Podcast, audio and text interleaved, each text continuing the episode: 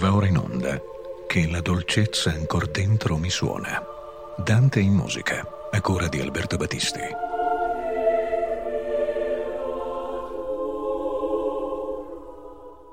Cari ascoltatrici, cari ascoltatori, un saluto da Alberto Battisti, da Roberto Spinelli ci segue al di là del vetro in cabina di regia con la consueta sagacia e eh, la volta scorsa nel nostro percorso intorno a Dante e la musica, meglio alle ispirazioni che nascono nel corso dei secoli dalla Divina Commedia in particolare, ma da tutta l'opera di Dante, eh, abbiamo considerato la, la fortuna di Dante fra i musicisti in Francia.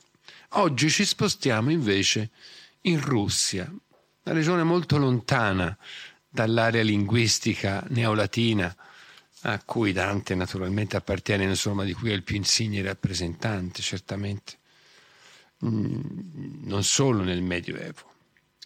Ed è abbastanza singolare invece vedere come eh, già nel 1874 ci fosse in Russia un, disponibile una importante traduzione di tutta la Divina Commedia eh, redatta da Dmitri Minayev che eh, viene munita dei, delle illustrazioni celeberrime pubblicate in Francia qualche mm, anno prima di Gustave Doré. Questa edizione risale al 1874-1876. Viene naturalmente pubblicata in tre volumi, probabilmente uno all'anno, 74, 75, 76, una cantica per volta. È da questo volume che il più importante compositore che si è confrontato, si è cimentato con l'ispirazione dantesca in Russia prende il suo spunto e la sua ispirazione, cioè Piotr Ilyich Tchaikovsky. Siamo proprio nel 1876, quindi a distanza di due anni dalla pubblicazione dell'Inferno di Dmitry Minayev e, in un periodo di grande depressione, nell'estate di quell'anno, 1876, eh, Tchaikovsky si trova a Vichy a passare le acque, come si diceva, per mm, dei problemi gastrici tipici di chi ha eh, una situazione psicosomatica eh, precarissima come quella di Tchaikovsky. Vedremo tra poco anche quali sono i motivi di questa sua tendenza alla depressione sempre più profonda. Ed è il fratello Modest, Modest Tchaikovsky, che cerca di tirarlo su in qualche modo attraverso delle lettere praticamente quotidiane, si direbbe, e cerca di guarirlo, o meglio di confortarlo. Tchaikovsky scrive a me, a Modest, la malinconia che mi consuma è ancora più terribile, perché quei tre giorni che ho passato con te a Lione sono così chiari nella mia memoria. Tchaikovsky era stato eh, per alcuni giorni appunto a Lione insieme al fratello e aveva avuto un, un attimo di felicità. Poi il trasferimento a Vichy in perfetta solitudine in un ambiente termale davvero eh, ripugnante ai suoi occhi lo porta di nuovo nella, nella più profonda depressione. I familiari sono molto preoccupati. Allora ecco la lettera in cui lo stimola a creare, lo stimola a ritrovare un po' di ispirazione musicale che sembrava averlo abbandonato da diverse settimane. È il 16 luglio 1876 quando comincia a elencare al fratello una serie di soggetti possibili per un'opera oppure per un lavoro sinfonico. Perché non un Amleto di Shakespeare? Oppure una Francesca da Rimini da Dante? Oppure un Otello di nuovo da Shakespeare, sono i grandi miti dell'Ottocento europeo, i, i punti di riferimento di tutta la letteratura, di tutte le arti figurative e naturalmente anche della musica. Eh, I pilastri su cui la sensibilità romantica, l'abbiamo già ricordato tante volte, si poggia. Tchaikovsky lo ringrazia. Ah, certo, Amleto è un soggetto che mi piacerebbe moltissimo, ma è diabolicamente difficile. Va notato che più di dieci anni dopo, nel 1888, invece scriverà proprio un'ouverture fantasia per orchestra sull'Amleto e addirittura nel 1891 le musiche di scena per la tragedia che veniva data nella traduzione di Alexandre Dumas in francese, quindi nell'arrangiamento, potremmo dire, nella riduzione meglio, di Alexandre Dumas in Russia. Quindi Amleto avrà un destino nelle mani di Tchaikovsky che già aveva scritto, ispirandosi a Shakespeare, con il suo primo grande capolavoro sinfonico, giovanile, Romeo e Giulietta, l'Ouverture Fantasia. Ed è eh, alla fine di luglio, quando eh, ormai lasciata Vichy, torna a Lione e si mette in viaggio per una vacanza nel sud della Francia, a, esattamente a Palavas-le-Flot, una località balneare vicina a Montpellier, che in treno prende in mano la sua copia dell'inferno tradotta da Dmitri Minayev e, secondo le sue parole, fu infiammato dal desiderio di scrivere un poema sinfonico su Francesca. Gli amori disperati, gli amori che finiscono in morte, Romeo e Giulietta era già stato il primo argomento, assai simile per certi aspetti, a questo di Francesca da Rimini e Paolo Malatesta e eh, ormai la scintilla si può dire accesa. In quel viaggio Tchaikovsky si muove anche verso Bayreuth, verso il grande evento internazionale della prima mondiale del Ring des Nibelungen di Richard Wagner, che ha luogo dal 13 al 17 agosto del 1876 e che inaugura il grande Festspielhaus, della città bavarese. Tchaikovsky si reca invitato come corrispondente della Gazzetta Russa, quindi deve scrivere degli articoli di reportage di questo grande evento internazionale che ha riunito tutta la musica europea, si potrebbe dire, a buon diritto. Eh, è più facile profondo sconvolgimento per alcune parti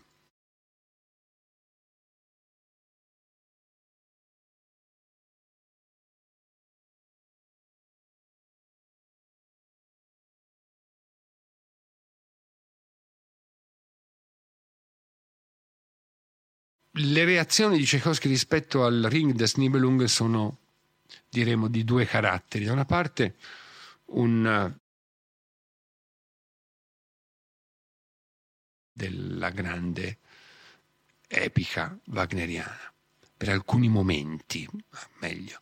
Dall'altra parte una profonda noia per la lunghezza eccessiva di questo, di questo gigantesco lavoro ma i segni rimangono perché un'anima così sensibile, una preparazione musicale così raffinata, una intelligenza artistica così acuminata come quella di Tchaikovsky non poteva ignorare certamente le infinite eh, suggestioni che potevano provenire da un capolavoro di quelle dimensioni.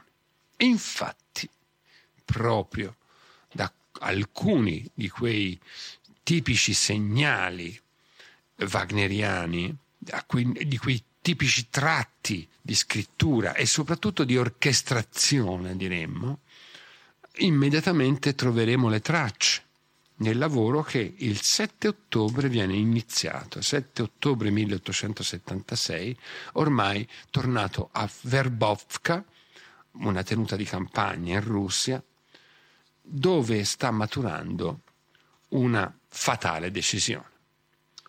Non solo inizia a scrivere Francesca da Rimini, ma decide di sposarsi. Non è ancora chiaro chi sia l'oggetto di questo matrimonio, ma il matrimonio, nelle lettere al fratello, è una decisione che sembra irrevocabile. È un matrimonio ovviamente di copertura perché Tchaikovsky, proprio come il fratello Modest, è un omosessuale.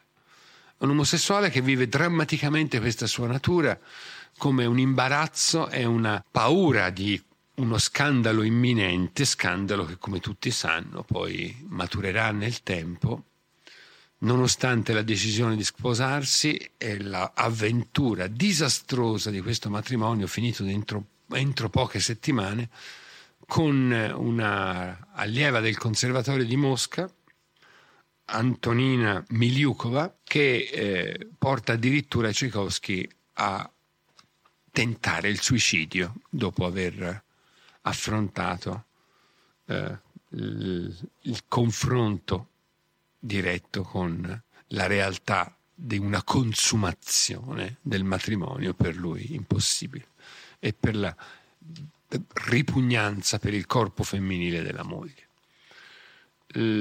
A quel punto Tchaikovsky sarà costretto per molti mesi a emigrare dalla Russia per evitare lo scandalo di questa notizia che mm, si cerca certamente di tamponare, ma che farà il giro di, tutta, di tutto l'impero russo e non solo di quello. Il finale di questa vicenda sarà eh, il tragico suicidio di Tchaikovsky nel 1893, molti anni dopo, ma quando i nodi verranno al pettine con uno scandalo che avvicinerà addirittura la famiglia imperiale russa per eh, relazioni, o meglio, eh, avvicinamenti da parte di Tchaikovsky illeciti di un giovane membro di quella, di quella famiglia, che porterà a un giurì d'onore riunitosi proprio per intimare Tchaikovsky di evitare lo scandalo che avrebbe coinvolto tutto il suo entourage e procedere al suicidio, cosa che avviene e viene poi naturalmente mascherata con il famoso bicchiere d'acqua al colera che eh, costituirà poi la narrazione ufficiale della precoce morte di Tchaikovsky. Quindi sono le premesse in questo stesso momento in cui Tchaikovsky si avvicina al tema dantesco di Francesca e di Paolo, eh, di una vicenda che lo accompagnerà fino alla catastrofe finale e alla, alle soglie di quell'anno drammatico, il 1877, che è proprio l'anno del matrimonio. Il 17 novembre, quindi esattamente 40 giorni dopo l'inizio della composizione, qualcosa di davvero stupefacente per la velocità, il lavoro è compiuto, compiuto in tutta l'orchestrazione. Dirà Tchaikovsky, l'ho scritta con amore. E l'amore pare che emerga davvero dignitosamente, quanto alla tempesta invece ho cercato di fare corrispondere il più possibile alla illustrazione di Gustave Doré, la tempesta infernale che mai non resta, quella da cui sono trascinate naturalmente le due anime di Paolo e Francesca. Ma non è riuscita come avrei voluto. E al suo allievo Taneyev l'impressione che io abbia composto questa partitura sotto l'influenza del ring, era stato questo un rilievo rivolto alla, part- alla nuova partitura di Tchaikovsky, è assolutamente corretta. Quindi Tchaikovsky confessa che dentro questa partitura il, gli effetti, l'influenza ricevuta nelle rappresentazioni di Bayreuth, Bayreuth è presente e naturalmente in alcuni momenti specifici che ora sottolineeremo si sente bene. La prima esecuzione dell'opera avviene il 9 marzo del 1877 a Mosca, ma maggior eco di quella prima esecuzione moscovita ebbe quella invece di San Pietroburgo il 23 marzo del 1878, ma in quel momento Tchaikovsky non poté essere presente, proprio perché aveva dovuto lasciare la Russia, come abbiamo detto, dopo la catastrofe del suo matrimonio con Antonina Ivanovna Miliukova. Entriamo dentro questo capolavoro sinfonico, una dei, delle pagine più lunghe, se si eccettano naturalmente le sei sinfonie, ma che assomiglia per molti aspetti al, al linguaggio e anche alle strutture di tante sinfonie di Tchaikovsky. La struttura infatti è quella di un grande unico movimento, ma tripartito, in cui si comincia con un andante lugubre. Eh, Tchaikovsky munì la partitura e anche il libretto presentato alla prima esecuzione di un vero e proprio programma dettagliato che seguiva lo svolgersi della musica come una narrazione. Questo andante lugubre viene così descritto da Tchaikovsky. L'insieme all'ombra di Virgilio, Dante discende nel secondo girone dell'inferno. E qui abbiamo delle somiglianze eh, con un pezzo che Tchaikovsky certamente conosceva molto bene, la sonata Dante di Liszt, di cui abbiamo parlato nella nostra eh, seconda trasmissione. Ed è esattamente la stessa scelta che inaugura la Francesca da Rimini, la stessa scelta operata da Liszt, vale a dire puntare sull'intervallo di tritono sul Diabolus in musica, sulla quarta eccedente, che questa volta viene però, come dire, strappato in senso discendente dai violoncelli. Poi questo stesso intervallo viene rovesciato con la identica strappata, cioè con questa scivolata di note verso però l'acuto, sempre nella parte grave dell'orchestra. Ed è una sorta di gesto scultoreo, sinistro, che rappresenta all'inizio come uno sprofondamento violento nelle regioni più tenebrose dell'orchestra sinfonica. E questo vale anche per il labirinto armonico, cioè l'instabilità tonale globale di tutta questa pagina e di quella che segue. La eh, impossibilità di appoggiarci a una tonalità certa proprio attraverso una sorta di continuo peregrinare tra una tonalità e l'altra attraverso una modulazione permanente. Ascoltiamo questo inizio di Francesca da Rimini, nella interpretazione infuocata di Charles Munch con la Royal Philharmonic Orchestra.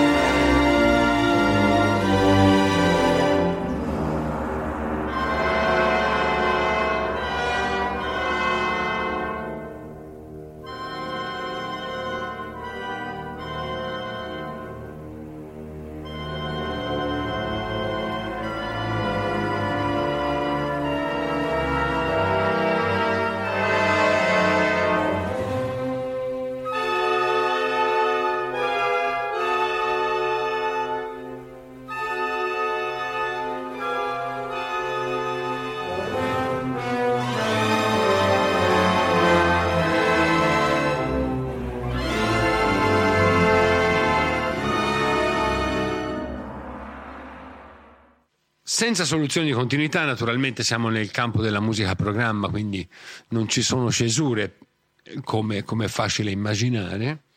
Si entra in una sezione più mosso, moderato, che rappresenta quell'aura satura di gemiti, lamenti e grida di disperazione. Così scrive Tchaikovsky e naturalmente parafrasa eh, il dettato dantesco. Quivi sospiri, pianti e alti guai risonavan per l'aere senza stelle. Perch'io al cominciarne lagrimai, diverse lingue, orribili favelle, parole di dolore, accenti d'ira, voci alte e fioche, e suon di man con elle facevano un tumulto, il qual s'aggira sempre in quell'aura senza tempo tinta.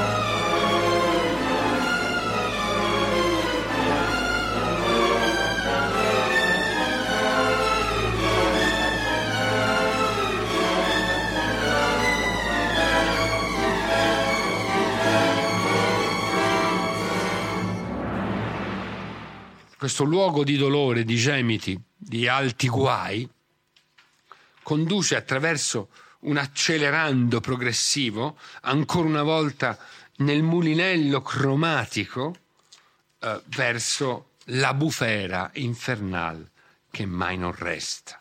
Nell'oscurità sepolcrale, scrive Tchaikovsky, soffia e imperversa la tempesta. Nel suo furioso roteare il vortice infernale trascina con sé gli spiriti di quei mortali la cui ragione in vita fu offuscata dalla passione amorosa. Anche in questo caso è la parafrasi delle parole di Virgilio nel quinto canto. La bufera infernal che mai non resta mena gli spiriti con la sua rapina, voltando e percotendoli molesta. Quando giungo davanti alla ruina, quivi le strida, il compianto, il lamento, bestemmian quivi la virtù divina. E ascoltiamo allora almeno un frammento di questa straordinaria tempesta dell'inferno.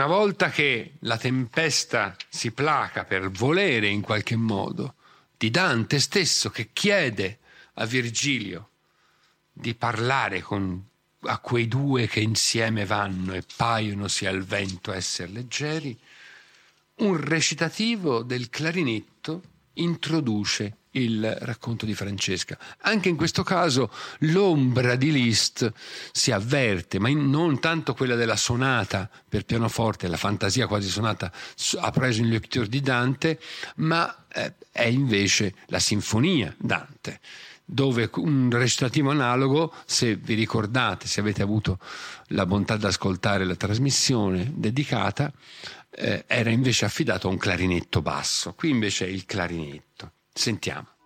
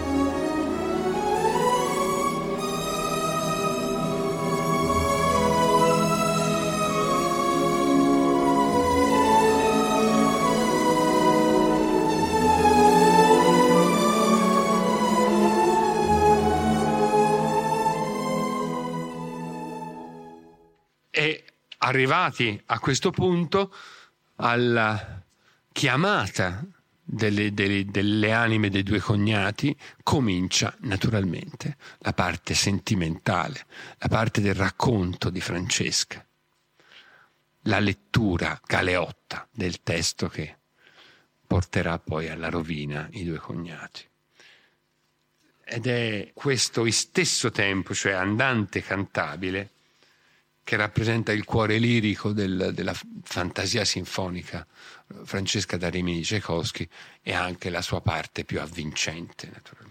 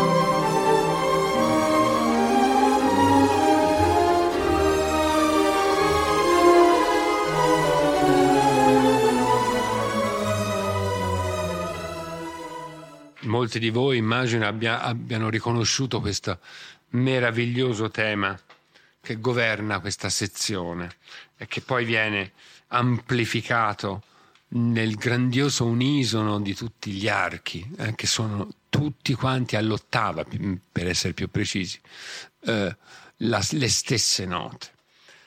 E finalmente si arriva alla catastrofe, alla morte dei due amanti, che è annunciata dalla fanfara sinistra dei corni, una specie di fanfara militare a dire, a dire il vero, che impersona sonoramente la, la, figura di Gianciotto Malatesta, l'arrivo del marito di Francesca e il conseguente assassinio in flagrante.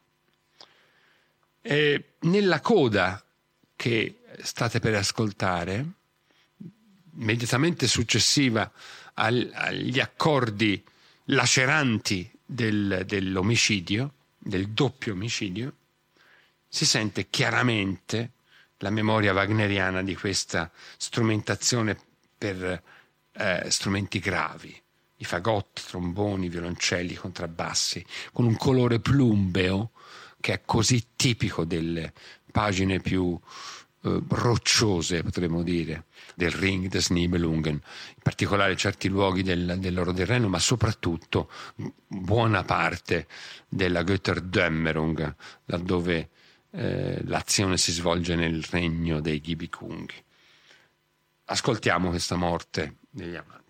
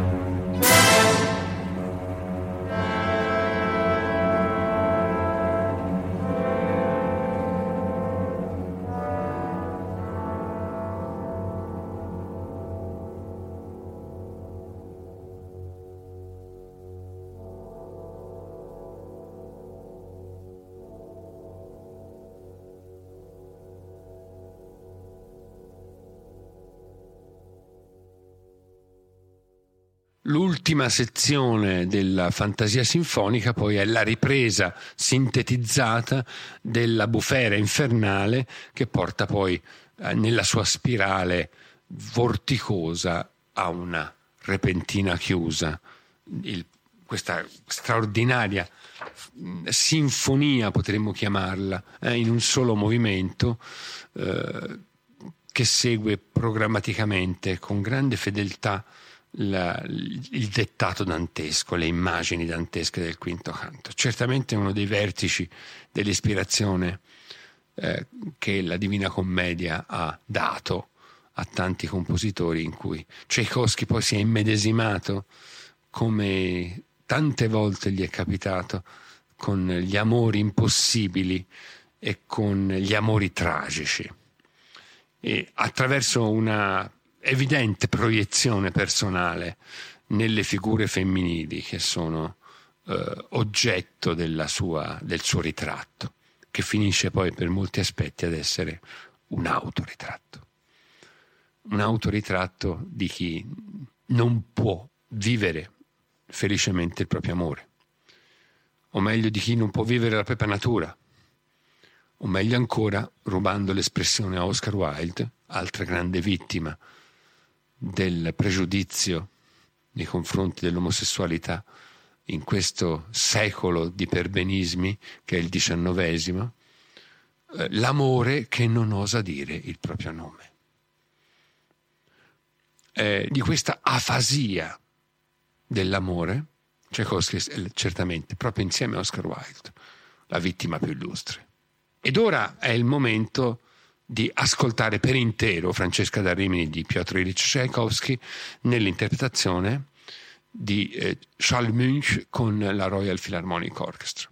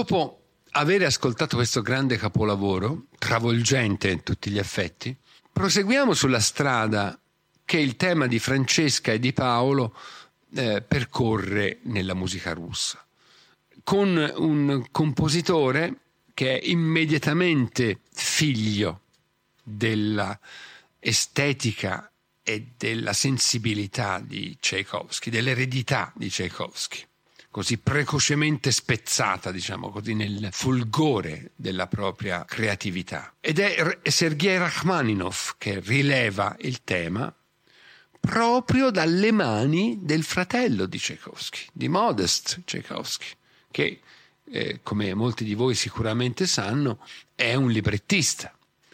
Eh, ha collaborato col fratello per alcuni libretti illustri messi in musica da, da Tchaikovsky e eh, si avvicina a Rachmaninov al volgere del secolo, tra la fine, gli ultimissimi eh, mesi, potremmo dire, del, dell'Ottocento e, e l'alba del nuovo secolo.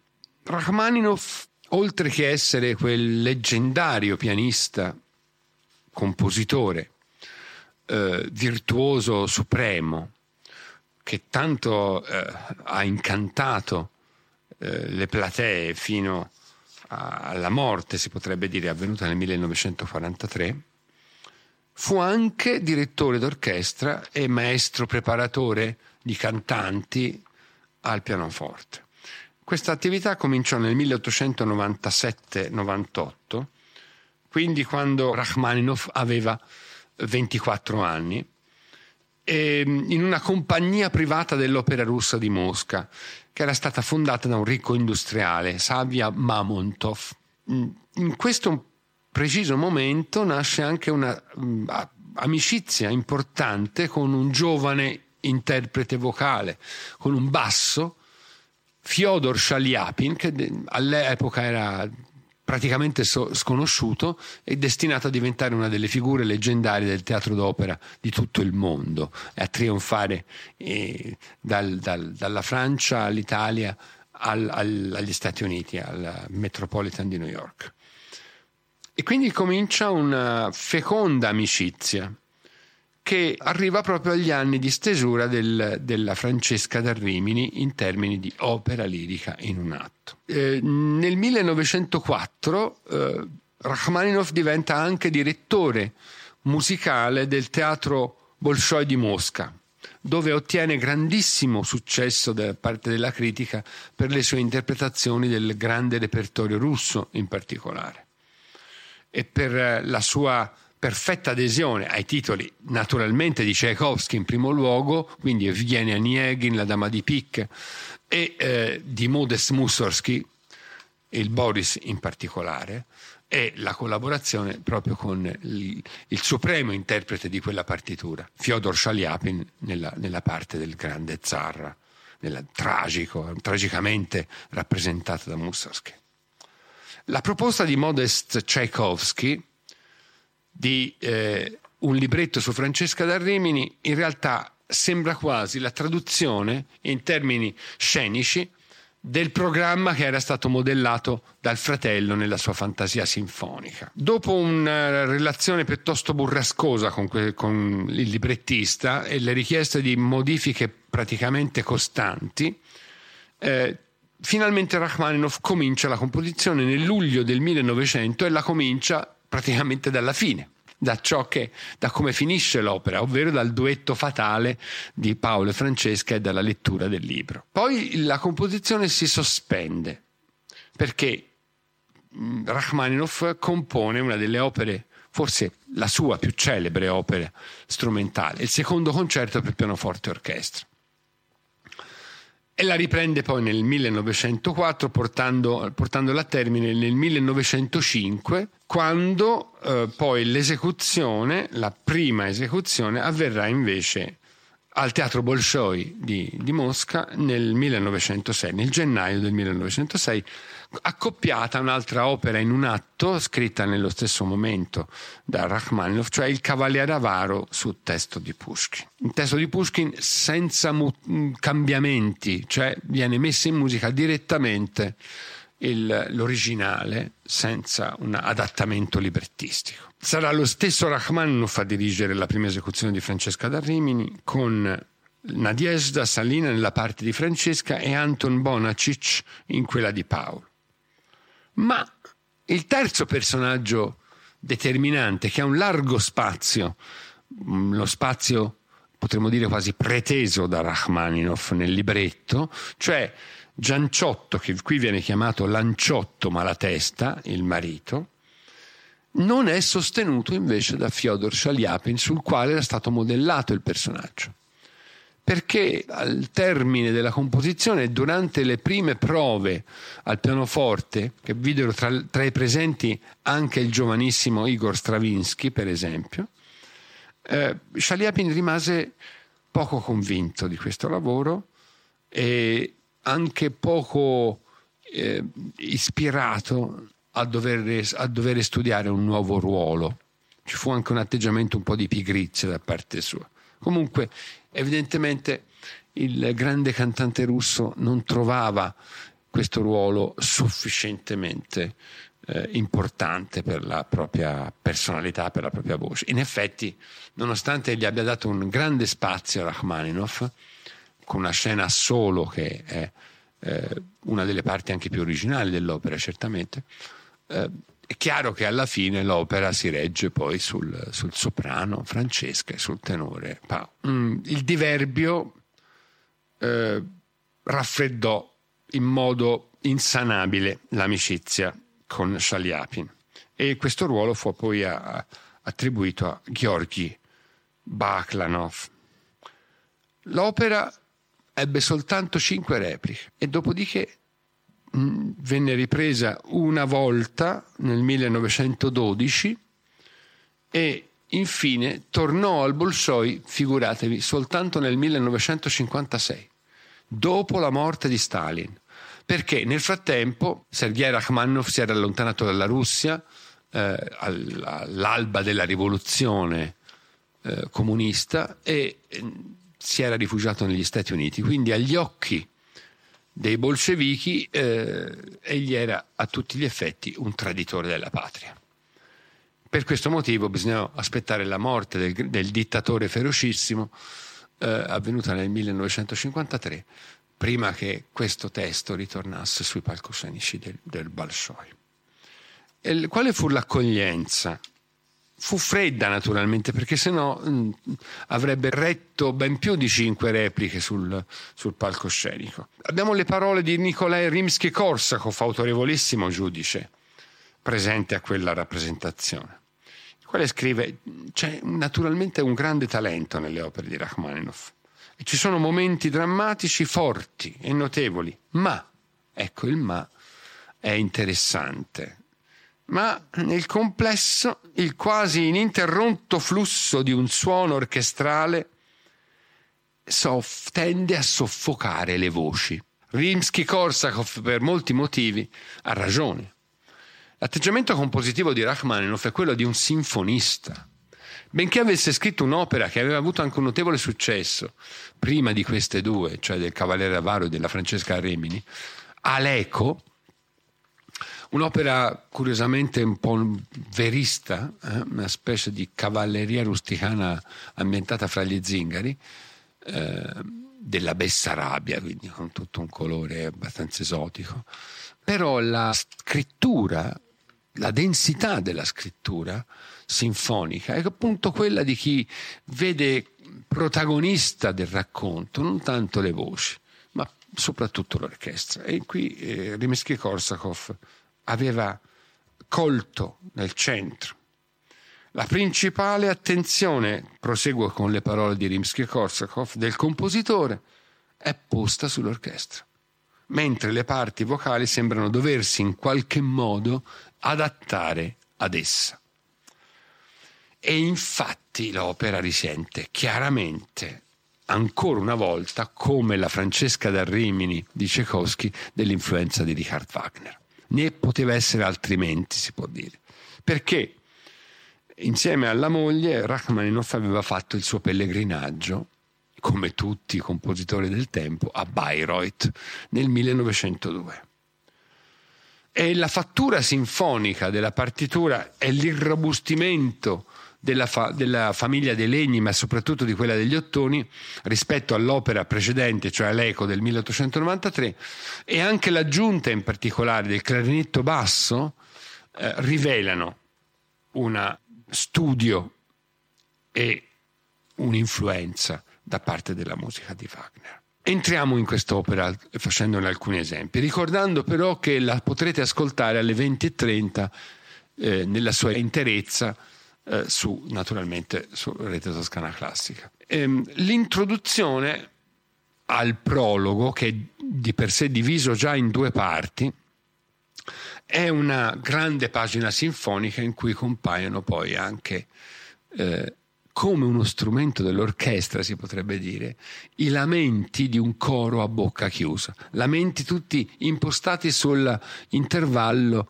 mm, sol fa diesis, semitono, oppure mi re diesis, quindi un'oscillazione di semitono che eh, esprime la, la sofferenza eh, e naturalmente nello stesso modo, come già in Tchaikovsky, la instabilità armonica generale.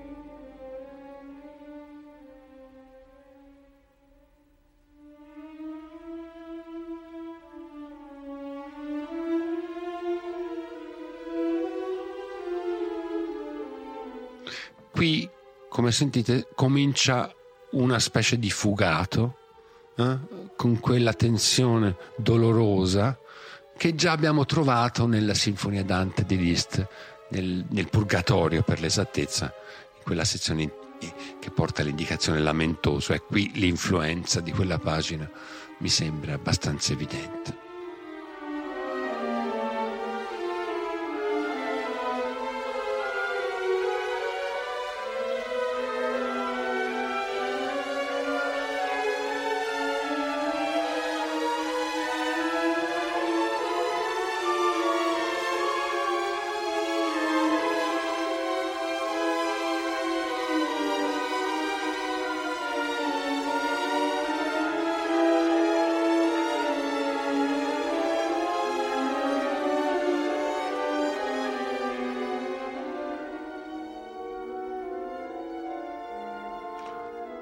È come una musica che si attorce su se stessa, proprio come delle anime che si contraggono nel dolore.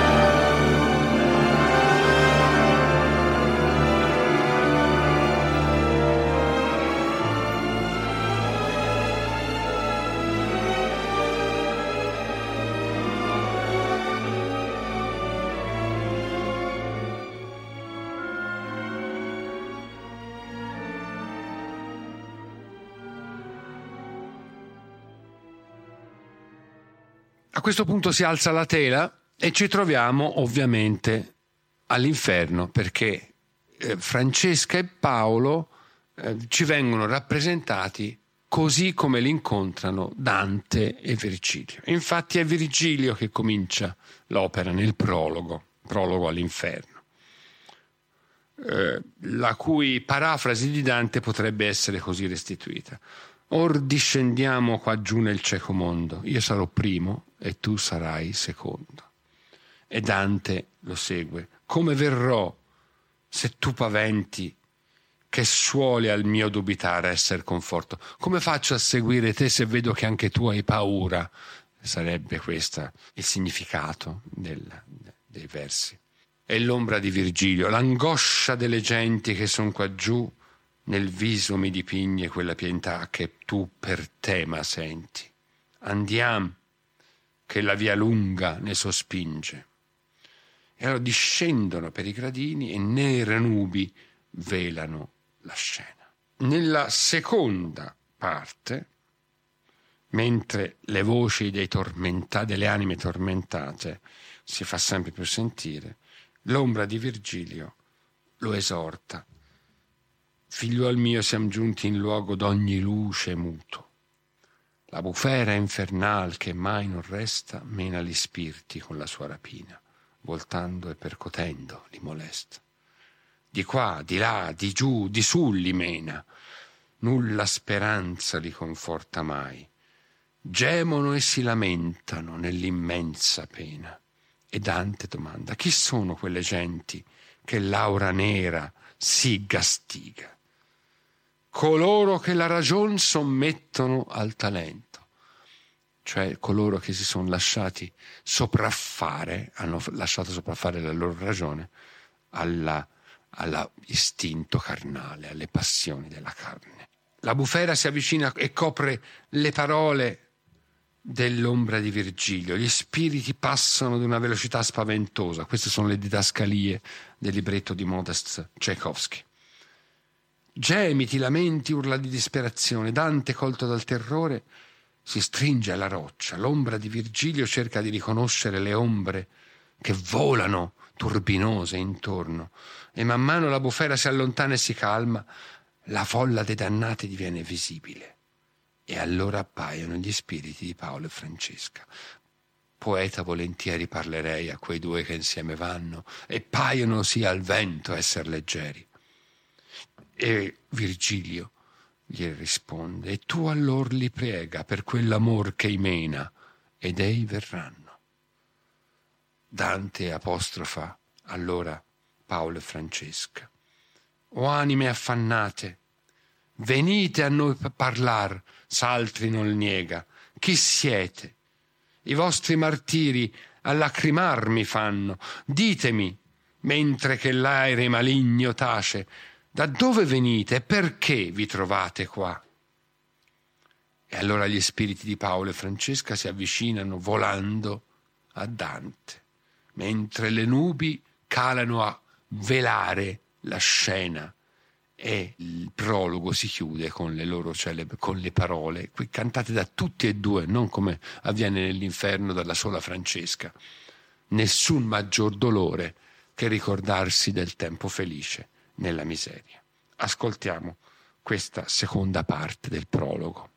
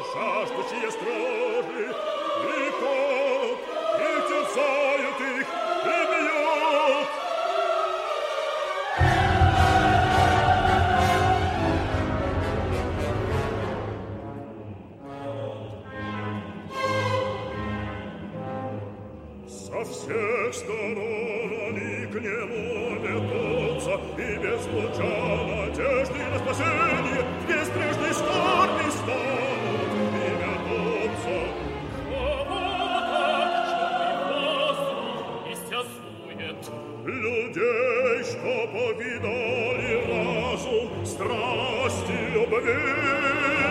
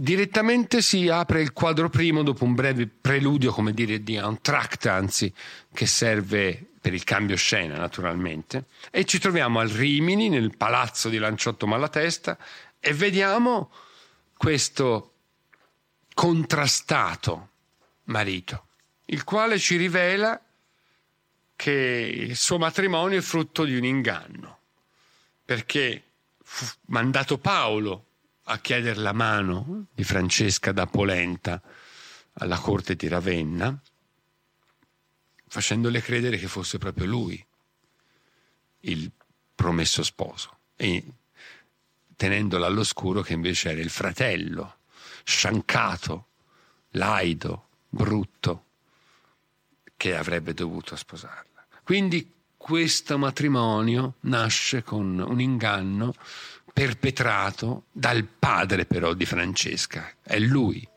che fa credere a Francesca che sposerà Paolo.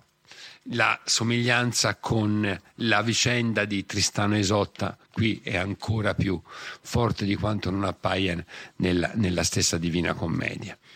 E naturalmente l'eco eh, universale che il dramma musicale di Wagner aveva destato e la profonda trasformazione del linguaggio musicale che aveva provocato a partire dal 1865, cioè dall'anno della prima esecuzione, qui si fanno sentire in modo molto veemente, anche per la scelta di lasciare questo doloroso assolo a Lanciotto, questo autoritratto di un uomo eh, che non può sperare in una felicità. Quindi in qualche modo viene assolto da, questo, da questa scena il, il marito omicida, eh, quasi giustificato potremmo dire. Eh, lo stile di canto, come ascolterete poi nella versione integrale stasera alle 20.30, è quello di un grandioso declamato eh, prossimo al linguaggio musicale teatrale di Mussorgsky, che Rachmaninoff conosceva benissimo, cioè prossimo alle figure per esempio di un Boris Godunov. E qui eh, quanto abbia influito la personalità anche di Fyodor Shaliapin nel disegnare il personaggio di eh, Lanciotto, ovvero Gianciotto Malatesta, è molto molto chiaro. Ma a questo punto andiamo al culmine della vicenda tanto per cambiare la scena della lettura e della seduzione dei due, eh, della seduzione reciproca naturalmente, perché non si può certo dire che sia solo Paolo a sedurre Francesca. Francesca anzi è, in questa versione è un po' renitente all'inizio, eh, alla chiara eh, intenzione di approfittare da parte di Paolo di quelle storie d'amore cavalleresche che stanno leggendo per poter ritornare a, a, a un amore che era nato sotto ben altri auspici eh, nel loro primo incontro. Sentiamo la fine quando il libro cade, insomma, dalle mani e quando le labbra si uniscono in quel tremante bacio, eh, fino a quando poi eh, i due saranno eternamente uniti da quel bacio e dalla morte che sopraggiunge con Lanciotto e che riprecipita nell'epilogo, tutto senza soluzione di continuità naturalmente, i due, come anche noi spettatori, nell'inferno, là dove eravamo stati all'inizio, all'apertura di Sipario. Sentiamo tutta questa ultima scena di Francesca da Rimini con eh, il suo avvitamento progressivo di tensione sensuale che eh, mostra pienamente la parentela con il secondo atto del Tristano di Richard Wagner.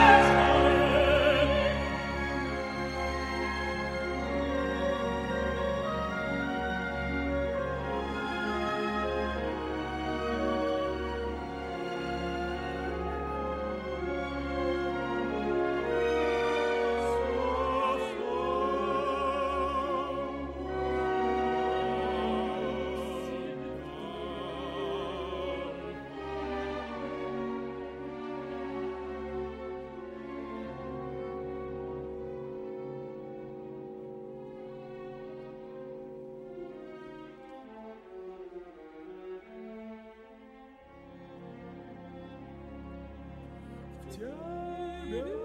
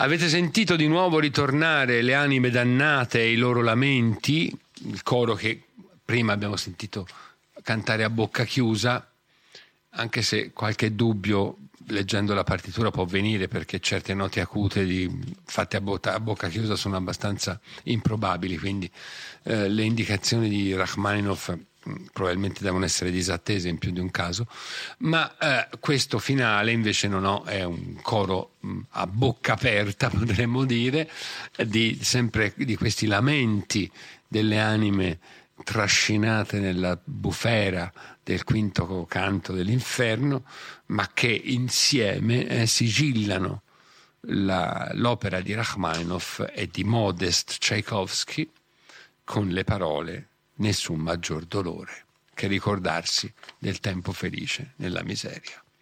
E con questo eh, vi do appuntamento alla prossima trasmissione, ringraziando per il fedele cameratismo Roberto Spinelli che ci ha con la sua competenza seguito dalla cabina di regia. A tutti voi un carissimo saluto da Alberto Battisti.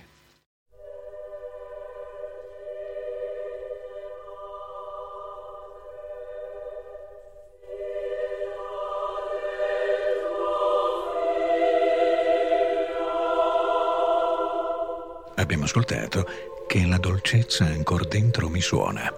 Dante in musica, a cura di Alberto Battisti.